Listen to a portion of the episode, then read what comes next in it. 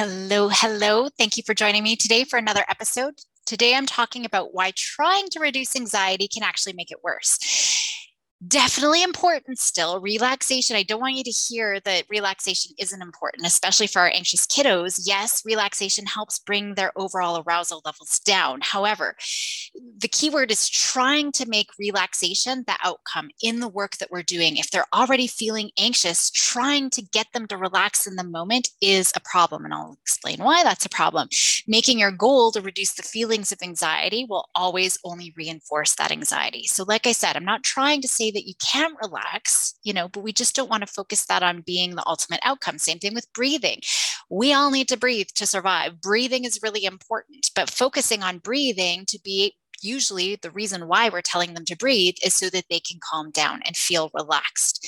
That's a problem. When we emphasize this need to reduce that anxiety and feel calm, we could be reinforcing a whole slew of different anxiety stories. So just one, for example, anxiety is bad. These feelings are bad. Because everyone's trying to teach me that I have to feel calm. So therefore, what I'm feeling is bad. And it can't be tolerated because nobody wants me to feel these anxious feelings. Kids are already not liking them, but they can't be tolerated and they need to be fixed. And treatment is only successful if anxiety subsides. That's a problem, right? If we are reinforcing that story that you should never feel anxious, you should always feel calm, we got a whole world of trouble for these kiddos. And then kids start to worry about those feelings. And those feelings are just becoming reinforced, the idea that they're bad, that they shouldn't be feeling them, right? And that's just going to make them more worrying about them. And they're going to become even more sensitive to those anxious feelings. So this idea that we have to feel calm, we're only going to perpetuate a fear of anxiety and cause kids to interpret even just normal, inevitable anxiety as signs of failure.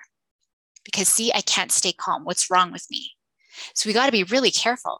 And I hear this so often from a lot of my teenagers and young adults, especially, who have given up working on anxiety. And they've fallen into this state of hopelessness because they're feeling like they're always going to be anxious because nothing has ever worked and they still feel anxious. And parents are just pulling out their hair. We've tried all these breathing techniques and relaxation techniques, so they still feel anxious. Well, of course, because we've been focusing on the wrong goal. As we know, anxiety feelings, they're normal. They're going to come up.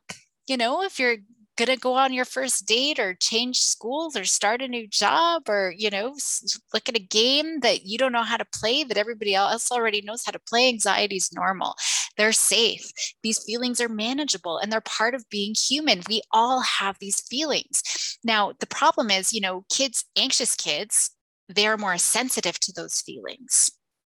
So other people don't try to relax, when they're feeling a little bit of that anxiety, they push through it because they're interpreting them in a different way. So it doesn't become a big deal. So that's the key. It's just, what is it that we're focusing on? So if kids have this negative belief about anxiety, that it is bad, it shouldn't be tolerated, we shouldn't be having these feelings, I should always be calm, then, that's really bad because they're more likely to experience ongoing difficulties with anxiety. So it's really important that they learn that the feelings that come up with anxiety itself are totally normal.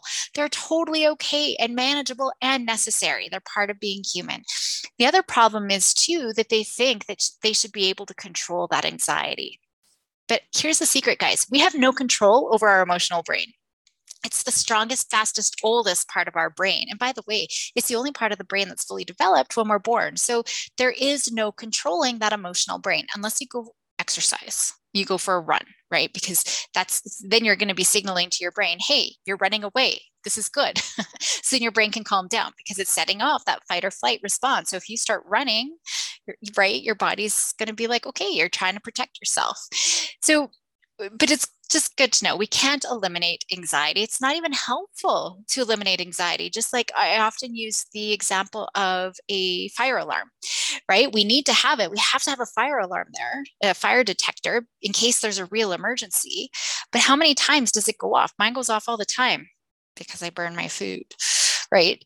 And so it's going off, even though there's not a real fire, but we can't get rid of it. We wouldn't want to, it just in case there really is a big emergency. So we really want to be careful with that, By understanding anxiety, remember, it's the belief that I can't handle it.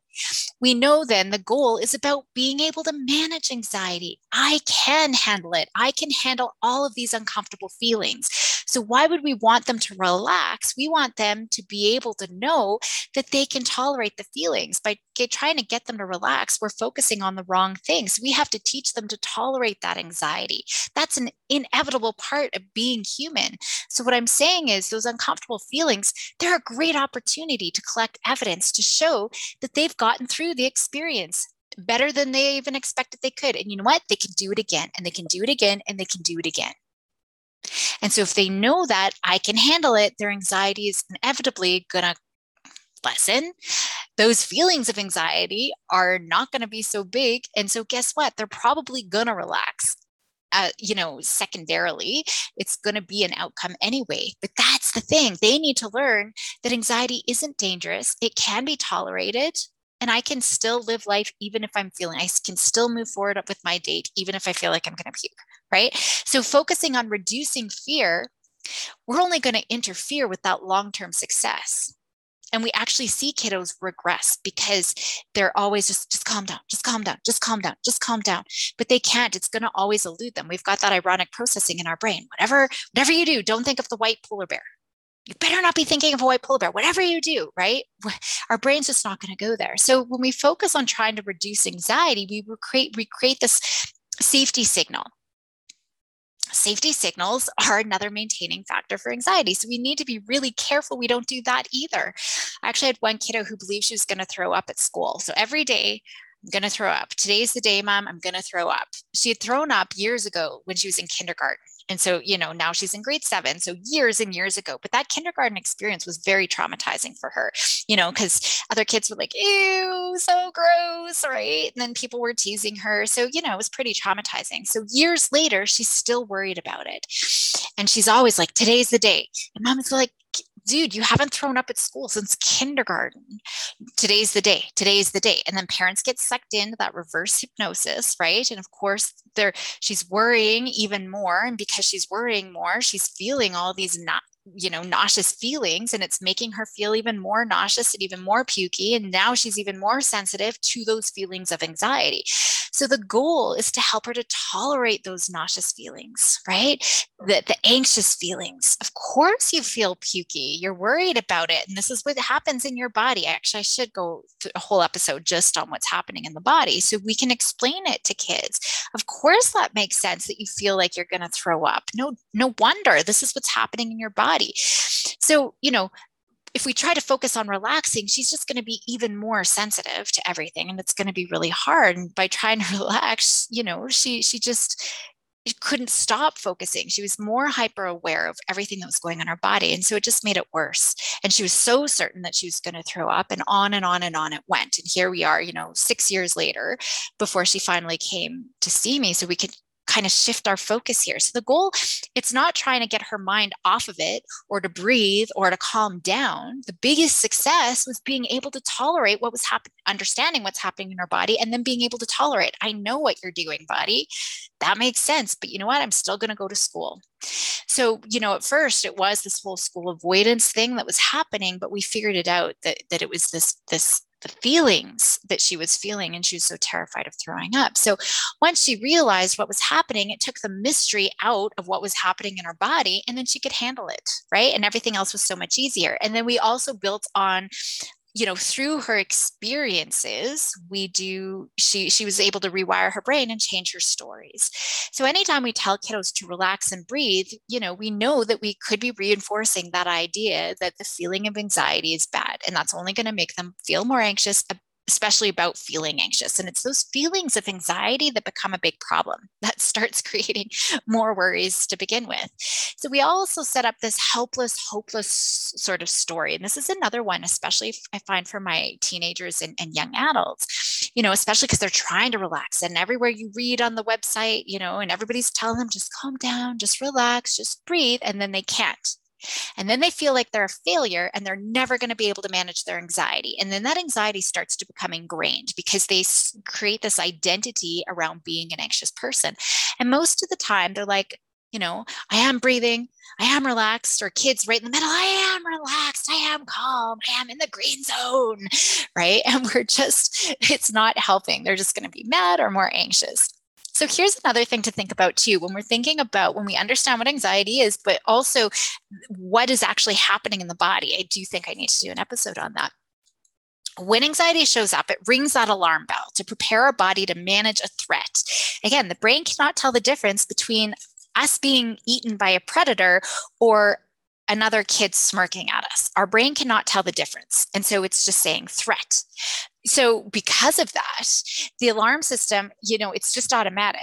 It's a natural instinct. And we really have no control over that alarm once it's rung. It takes over. If you've ever been into a close call, like for an accident or something, you probably have, you know, if you're driving and it's icy and you get out of the way, you swerve out of the way, you react so quickly. It's not until afterwards you're parked and safe that you start shaking and thinking about it and replaying, right? That's where our conscious mind has caught up to it. So it's very instinctual, very fast. We really have no control over it. So we got to think about that. So trying to relax totally flies in the face of our alarm system, because it's going to be like, there is a threat here. Again, it can't tell the difference between being eaten and somebody smirking at us. So if we're just trying to breathe and relax and we're not moving, our brain is like, what are you doing trying to sit here and relax and breathe? We need to get up and be fighting or running for the rest of our lives, right? So our brain is just going to become more and more anxious. Like, what are you doing? You're sitting duck. So trying to relax now, it's only going to worsen that anxiety and lead to behavioral outbursts, right? Even aggression, because all the body wants to do is to fight. So it doesn't make sense to try to make it relax, not in the moment. So we need to think about the skills that need to be learned. At the end of the day, that's always what we're doing. What are the skills that need to be learned? Yes, relaxation is important, but not in the heat of the moment. Relaxation is fantastic when we're reducing our overall arousal level, so kids aren't so trigger happy, you know, to threats anyway, so that they're not so sensitive to what's happening in their body or their environment. We definitely want them to be successful, and we want them to tolerate those anxious feelings, because there's going to be anxiety-provoking situations coming up all the time, and they need to learn to be able to tolerate it. Because these kiddos, they've got so much adrenaline and physical energy running in their system, right? And it's really best for them to be able to do something physical with it. And that's why I said maybe going for a run is fantastic. That's a great way to help get rid of some of that. So one way to achieve all of this, of course, is by feeling the anxiety on purpose. That's where they can start feeling like they've got a little bit more control, because anxiety, in addition to feeling like I can't handle it, it wants certainty. And so we see a lot of rigid behaviors because it wants predictability and certainty, that so that I know I can handle it. Anytime there's uncertainty, that's when I feel like I can't handle it and the worries start to come. So maybe we can start giving them a little bit of control. So maybe intensifying the tension that they're feeling. So for one little guy, I remember progressive muscle. I don't do a lot of relaxation stuff when we're working on anxiety specifically. I usually use that later on. And I've got a training program, and it's usually one of the last pieces that we do in the Thrive module, right? We've worked through anxiety, and now just to continue our success, relaxation comes. But for him, you know, I just had this inkling that this progressive muscle relaxation would be helpful. So of course, I'm not focusing on the relaxation piece, right? Because, you know, I don't want to reinforce that story that anxiety feeling is bad and there's this chance of failure, and reinforcing that story that I can't handle it. Want to avoid that. But what I did do was focus him on being the boss of the tension in his body, because he was already feeling a lot of tension in his body. And so we intensified that tension everywhere through his body. So I kind of walked through that progressive relaxation piece with an ulterior motive here, but we are intensifying. He can become, bring it, anxiety. You want to tense up my muscles? I'm going to tense them up even more, and then let go and see what happens. And if it's doing it again, we're going to do it again. And then we're going to let go. We're going to do it again. Whenever it's there, you just tense up those muscles and you be the boss of that tension, right? And that approach was so powerful because it was something he could do even discreetly when he was feeling anxious. Maybe he wasn't bringing his fists up to his face, you know, but if he's sitting there, there's so many things he could be doing, you know, pressing his arms down, like almost doing like a chair push-up. He doesn't even have to do the push-up, but just tensing his muscles as he sits there at his desk. if he's feeling anxious. There's a lot of things that he could do discreetly and take control over those feelings. And I do that too for my kiddos who are terrified of having panic attacks. I'm going to induce panic attacks in my session, or at least the symptoms. And we're going to work through building those skills and the tolerance to handle that feeling like I'm going to hyperventilate, or that feeling like I'm going to pass out, right? So all of those things we actually induce so that they can A, accept them, and B, learn that they can tolerate them, and C, when they can tolerate them, they realize that they're surviving and they're not actually dying. And then doing that physical activity in the midst of a panic attack is so helpful too. I had a woman who had these extreme panic attacks, and she was sure she was going to pass out, which, by the way, doesn't make sense, because you need to have really low blood pressure to pass out. And that's the exact opposite when you're feeling anxious, when you're having a panic attack. Your blood pressure is going through the roof. So passing out is not going to happen. And why the heck would our body allow us to pass out if that would mean getting eaten? So it doesn't make sense that our body, to protect us, would allow ourselves to pass out, because we need to run or to fight. But telling her that was never going to help.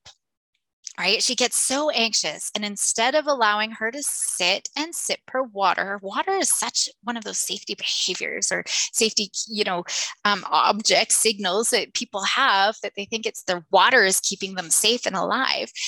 That's what she normally did. She'd sit and sip water, but I made her get up and do the opposite. And we're going to try to continue to hyperventilate. And we're going to do physical activity. So we're going to run on the spot. We're going to do knee tuck jumps. We're going to do whatever it is within your, capacity to be able to do. Would someone who's on the verge of passing out, or on the verge of having a heart attack, or on the verge of whatever, be able to do knee tuck jumps? Probably not. And so me talking to her that it's not going to happen would never get anywhere. She needed to learn through experience. And so whenever she had a panic attack, she knew she could up the ante, intensify some of those feelings, take a little bit of control over it, do some physical activity to show her, hey, I'm not obviously passing out. Someone who's dying cannot do jumping jacks, right? So being able to do that, and she learned everything that I could have tried telling her in years of therapy, she could learn in just one session, right? And then we do a booster session, and that's it. Trying to talk it out and reframe her thinking is never going to work. She needs to experience it. That's how we rewire the brain. So we only needed that session, and really 2 more sessions, before she felt like she had complete control over those panic attacks. The first session she already was feeling, but we did a little bit of tweaking. What if this and what if that? And, within 3 sessions, complete control over a panic attack. So again, we got to think about our practice. What are we doing with our kiddos? So if you've got a kiddo who's been working on relaxing the body when they're anxious, or if it's your own kiddo, what could you do differently? So like I said, relaxing in and of itself is important. Anyone who's anxious needs to learn to relax and release that tension. Actually, all of us human people, everybody needs to learn those things. But it's when we're working on that relaxation as the outcome, that's where it becomes a problem. So the goal should never be about needing to feel relaxed. We will work on doing things that are relaxing and letting go, but not when we're actually feeling anxious. That should never be the story that we're reinforcing. When we're directly targeting anxiety in our work with anxious kiddos, we need to work on them accepting and tolerating whatever those anxious feelings are that are coming up for them.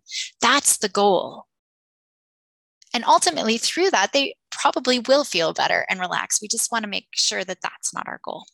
So thank you for joining me today. I want to continue this on, because there's actually something called relaxation-induced anxiety that I'll be talking about next week as well, just to kind of carry this on. It's a little bit different, but along the same lines. But hopefully there's something here that you'll be able to take into your practice. Thanks for joining me.